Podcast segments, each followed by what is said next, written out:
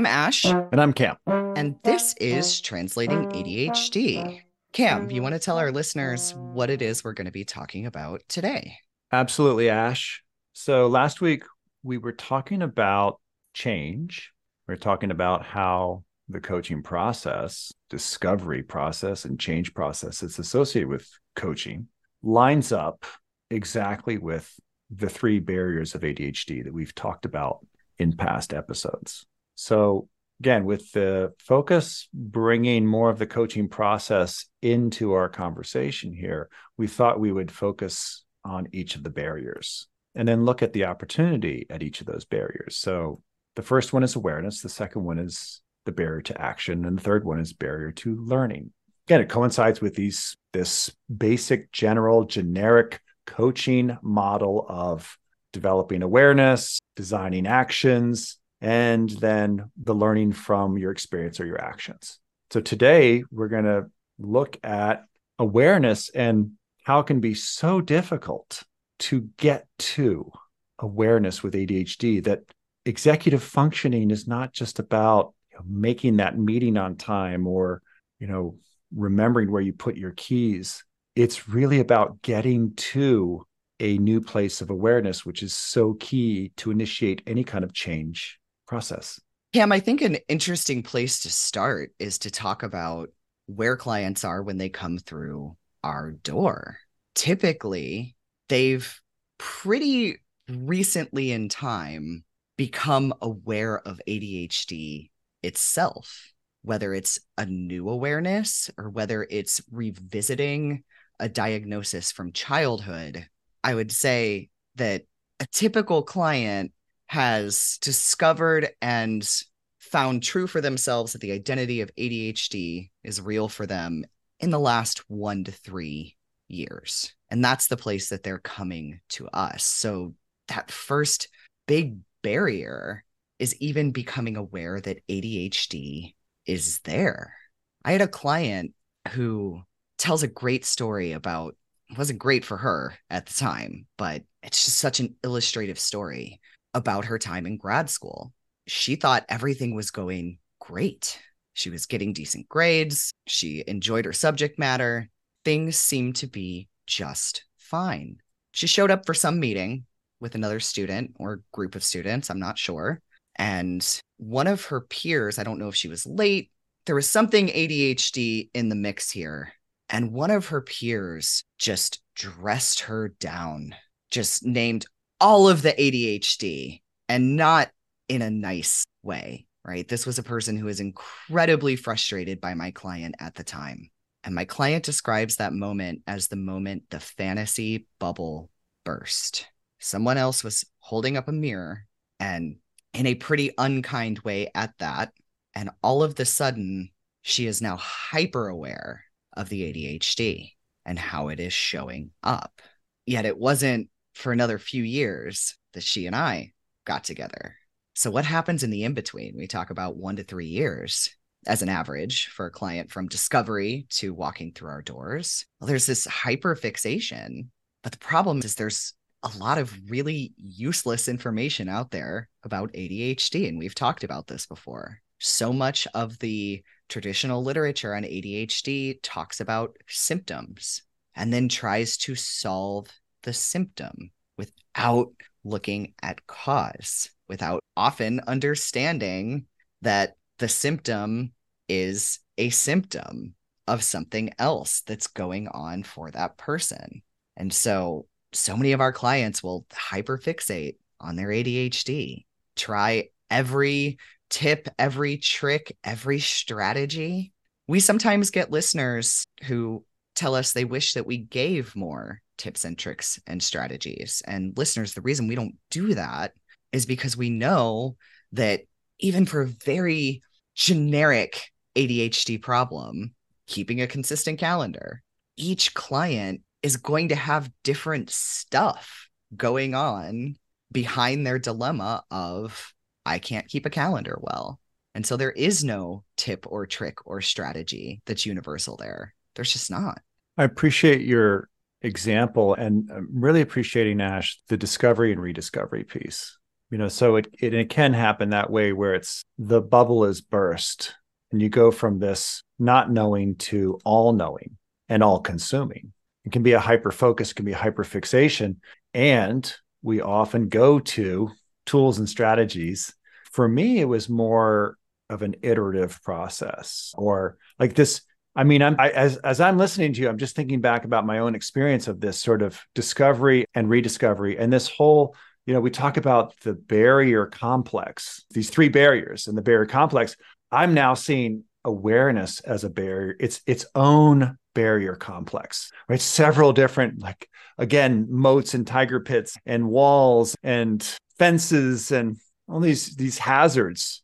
Because when I first started, it was like, okay, you know, got the diagnosis, get a get the diagnosis, get a prescription, take the meds. And it worked. I was like, okay, I'm done.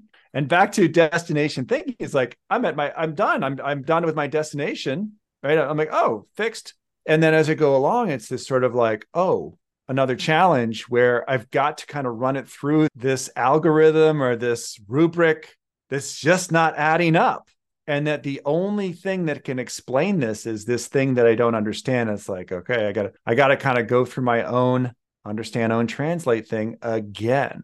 And so this, yeah, one to three years is like, what are people doing? People are kind of bumping into these barriers and like looking at it and what worked is no longer working. So then it's this challenge. So a lot of people, when it comes to change, they'll kind of kind of scurry back to what they know, what's comfortable, and just like, I'm just going to stay where I am. That friend is wrong and they're just being mean and they're wrong and I'm going back to where I am. Versus, you know, I didn't like the tone of that friend and what they're saying, but your client looked at the evidence and started to get curious about it. It's like, maybe there's something here. Maybe there's something here and start to kind of explore this and look at, okay, there's something that I am not aware of and this is the definition of curiosity is this comfort with the gap between what you know and what you don't know. Cam, she did indeed get curious, but that's not what happened first. And so I think it's worth talking about what happened in the in between before she started to get curious. And that was a lot of facade building, which is a great metaphor another client gave me. She said, I feel like I spend all of my time, I can never build a house. I just build a facade and then I build another facade and then I build another facade and it's exhausting. So, another term for this would be masking. She was trying to pass as neurotypical, trying to put on a neurotypical mask. And I don't actually know at what point that client started to get curious, but what I do know is that right there is the reason you and I started this show because there's not just the barrier to understanding, okay, I have this thing called ADHD. There's then another barrier in the realm of awareness to understanding, getting curious about your ADHD and examining it is the way through, not trying to prescribe it away or tip and trick it away or facade build it away. Or another example that you brought up before we hit record is just go into denial about the impact of our ADHD on ourselves and others, which to a degree is what I did. So I had the fantasy bubble moment.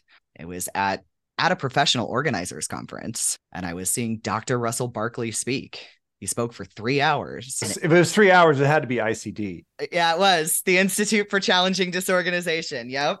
Yeah, it had to be. Shout out to ICD's listeners out there. So Absolutely. ICD is a great organization. And for those who are not familiar, they fund research and educate organizers on what we call in the organizing industry chronic disorganization. Two big examples that are very different would be hoarding disorder and ADHD, which impact a person's ability to self organize for complex reasons beyond what a situationally disorganized client might be experiencing. So, yeah, I had the fantasy bubble moment, but Cam, when I finally decided to pursue a diagnosis some months after because I just couldn't shake that niggling question. I walked in expecting the psychiatrist to tell me, no, you just work with a lot of people with ADHD because of what you do. You're fine. You're fine. And so spoke with this guy for an hour. He walked out of the room. He walked back in and he said, "So I'd like to talk about medication." And I was like, "Excuse me, for what? For what do you think I need medication?" Well, you're here for an ADHD diagnosis, right? You definitely have ADHD. That was almost like a second bubble burst for me because I'm like, I'm a professional organizer. This is what I do for a living, and I That's have right. ADHD. Yeah, I What? can't, right? What? You can't have it. Right. What am I supposed to do with that? And then I too did the thing. And I was even in coach training at the time, but I didn't start with coaching. I started with trying to out organize my ADHD, which, by the way, was a strategy that worked for me for a long time.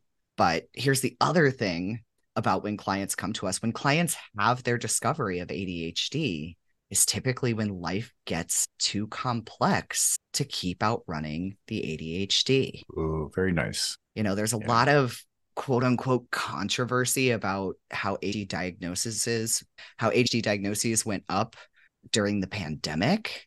But for those of us that were in the trenches working with clients, it's so obvious why that happened. So many people had supportive routines, supportive environments, supportive people, supportive structures, just boom, Gone. Overnight. And on top of that, not only are you now isolated at home without all of these supports, if you have children, they're at home too, doing school. And so everything changed overnight. And it was a doozy.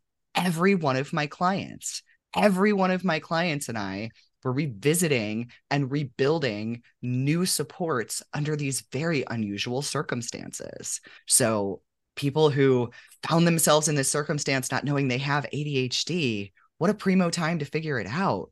Because when that much changes, I've told this story before, so I won't tell it again. But when things started to get bad for me was when my ex husband and I moved from a thousand square foot house to a 3,000 square foot house. And again, suddenly just out organizing, out managing, out running my ADHD wasn't working anymore.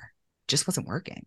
I'm sitting here and I'm thinking about David At- David Attenborough narrating one of the wildlife, you know, a nature documentary, right? It's like, you know, notice the feral cat when he's presented with a different challenge, you know, like taken out of his environment and placed in this environment. And the point being here is that we humans can really struggle with new information. It's not like we take new information, just assimilate and say, okay, I've got this new information and let's move forward and let's create change. We grapple. We do all kinds of interesting things. And so the opportunity here is to kind of be with your experience. Are you trying to out organize your ADHD? Are you, uh, again, this denial or uh, being dismissive?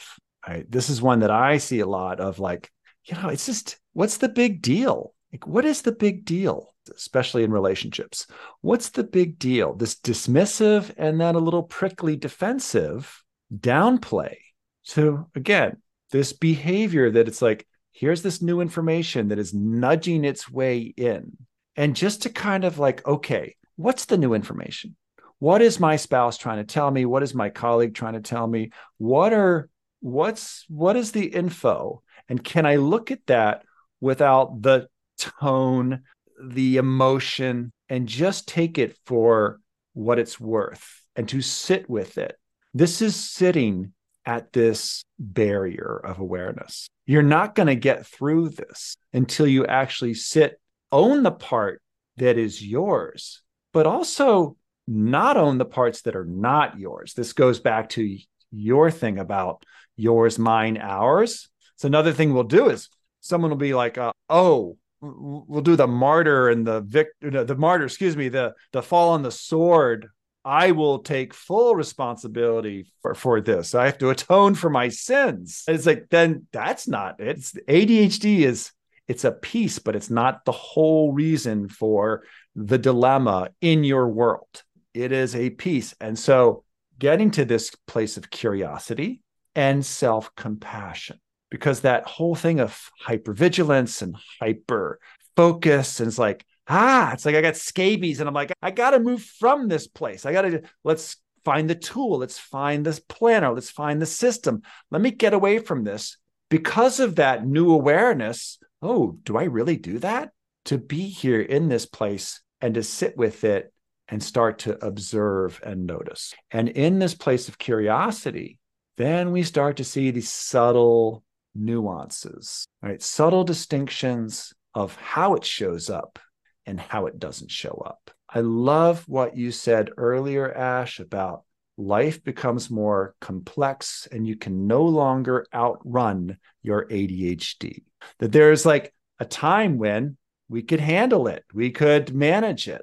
We develop coping mechanisms and strategies to figure out how to be successful every single day. Yours and my clients, the typical, the story is this is that yes, they can be successful, but it often comes at a great expenditure of time, energy, and attention. Right. And that's the only way they know. So they either, again, they bump into a friend who's like, as you said with your example, or they meet an immovable obstacle that they cannot overcome with what they've developed in the past. And so it challenges all their sense of who they are, what works. And this is a part of change. This is a part of the change process. It's messy, it's a bit ugly, it's not fun necessarily, but it's necessary. And so, looking at this with your coach, looking at this with your partner, cultivating a support group that can help you look at this and that's going to support you and not look at it with consternation or judgment. Because again, I want to go back to this idea of ADHD strips you of the actual executive function tools to recognize what's going on and take action to overcome what is going on. On top of that, we've been experiencing the consequences of ADHD in one form of another our whole lives. So there's one down in the mix there too. That mm, blame right. sponging thing that you described comes from that one down place, comes from that. There's either this defensive reaction, that defensive crouch, or there's this assumption that it must be our fault. We must be to blame. My coworker's in a bad mood was short with me today. I must have done something a project that involved many people didn't go the way it was supposed to go. That must have been all me and what I was hyper fixated on that I wasn't doing correctly or that I didn't know. We're mm-hmm. really, really good at that. The other thing, because one down is there, is we don't see our strengths. The funnest part of my job is helping people see their strengths and people i'm not like making stuff up i work with incredible people that have really cool strengths and it's so fun to tease those out to point them out. In our group coaching courses we invite other participants to share what they're noticing about a person what they see and we get really cool things from our participants. So you don't have to be a coach to do that either. And cam here's what i tell new clients, when we talk about where I want to see them be, by the time we conclude coaching, it's here. Strength and challenge are on an equal playing field.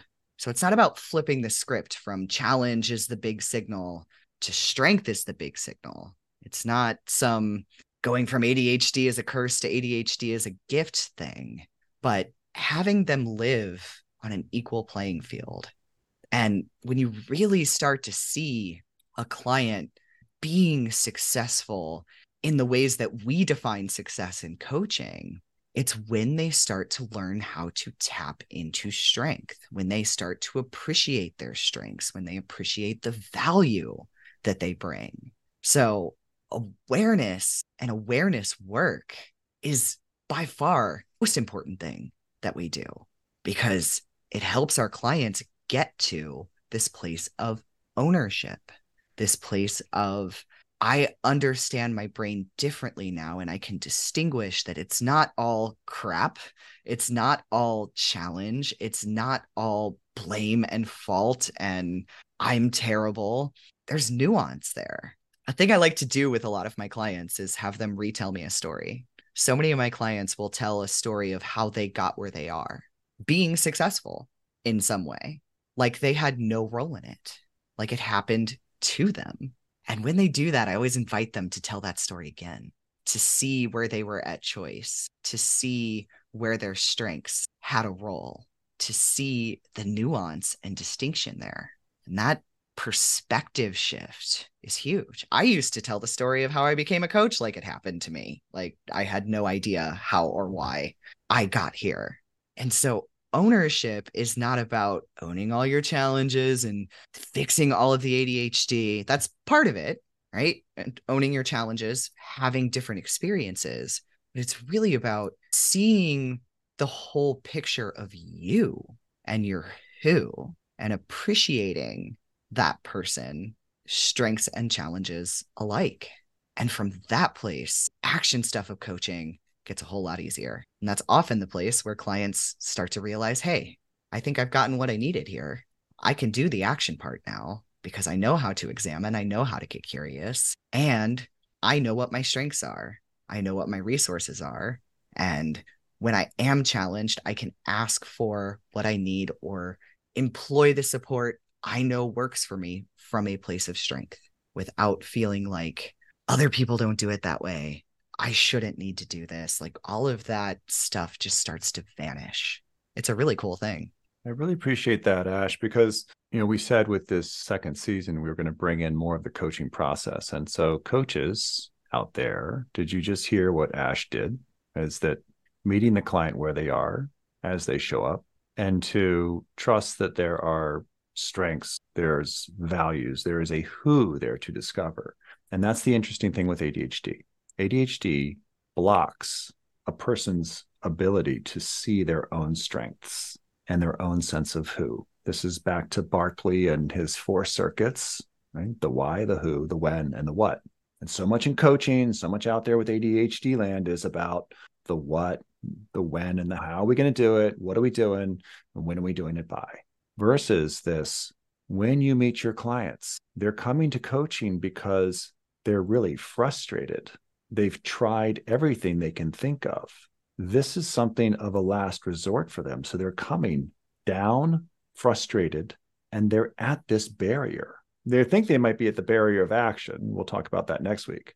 They're probably at the barrier of all three, but mostly at this barrier of awareness where when you're faced with a challenge, are you thinking awesome things? Are you thinking I'm awesome? No, you're thinking I'm frustrated I can't figure this out. And we start that whole negative tape thing to reinforce all the challenges that we've had, right? The working memory and the amygdala and the hippocampus all conspire to bring back all those stories of how we haven't been successful. So, a good coach is going to listen and, Asher, as you said, invite that story and, like, can you say it now where you're in the picture to encourage and trust the process. It is a reveal. It is not a fast reveal, but it is a reveal nonetheless. There's strengths here. Again, some of those strengths come through in the ability to overcome challenge. I think that's a good place to to wrap up today, Asher. I agree, Cam, but there's just one more little thing I want to say, and that's that this thing of ADHD and your who, your identity there's some really interesting research out there that supports this, that supports the idea that ADHD people need support in developing identity. And it makes sense. We spend a lot of our lives trying to be the round peg that fits in the round hole when we are the square peg. And something really cool happens when a person has permission to explore being the square peg. And that's what coaching is inviting clients to explore who they are and what's going to work for them without attachment or judgment to what they come to.